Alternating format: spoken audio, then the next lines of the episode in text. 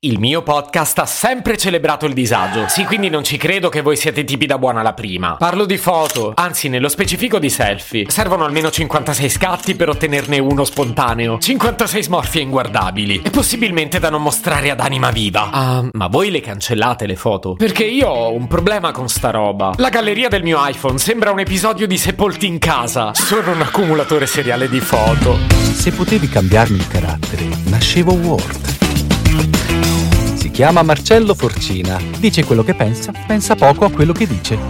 Ma quando c'è da sudare, preferisce quattro chiacchiere e un Campari Spritz.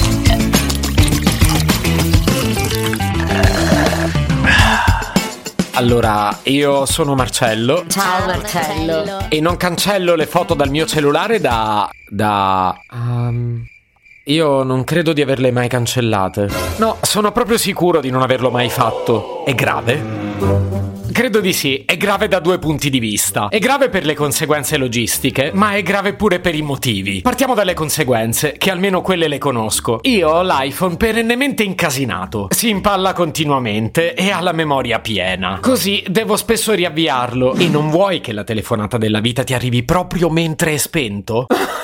e tante volte per liberare spazio sono costretto a cancellare le app. E parliamo di app preziosissime, tipo quella per fare gli ultrasuoni o lanciare palline di carta nel cestino. Oh, un male al cuore ogni volta che devo cancellarle. Non ho scelta però, perché dovrei cancellare tonnellate di foto e sono il primo ad ammettere che molte sono inutili. Ma se poi nel mucchio ne cancello qualcuna che un giorno vorrà rivedere, che ne so, un alibi che forse un giorno potrebbe scagionarmi a un processo. Io non ci voglio finire in carcere, anche perché se non fosse questo il motivo, sarebbe difficile trovarne altri. Parliamoci chiaro, a parte qualche eccezione, ma chi le riguarda mai le foto? E siamo arrivati dritti dritti alla seconda ragione per cui ritengo grave questa abitudine. Tutto dipende da un disturbo ossessivo compulsivo. Seguite il ragionamento. Non cancello le foto perché un giorno potrei volerle rivedere. Quindi prima dovrei copiarle. Potrei farlo e qualche volta l'ho fatto. Dopo averle copiate però dovrei cancellarle sullo smartphone. E se non si sono copiate tutte? Sono troppe, non posso rivederle una per una. Questo in effetti dovrebbe confermarmi che non le rivedrò mai. Quindi ricapitolando, le foto sono ancora sul cellulare, ma le ho pure copiate. Niente male, ho il doppio dello spazio occupato adesso. Vabbè, dai, ne cancello una decina. Sì, ma quali però? Um, ok, questa, questa, questa e quest'altra. E infine questa e quest'altra qui.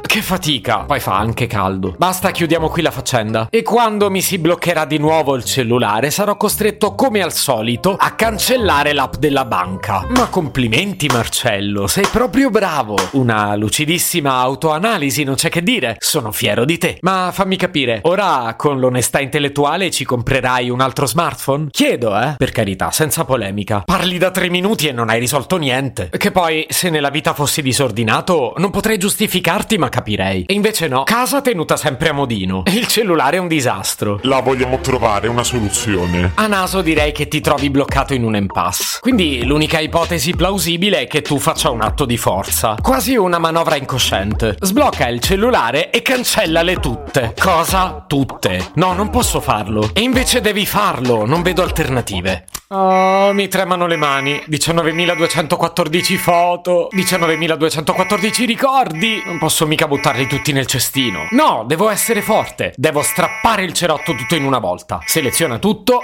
Elimina. Stai per eliminare l'app della banca. Ne sei sicuro? Sgamato. Tra l'altro l'app della banca mi serve. Altrimenti come lo compro il cellulare nuovo, visto che questo è pieno? Se potevi cambiarmi il carattere, nascevo Word.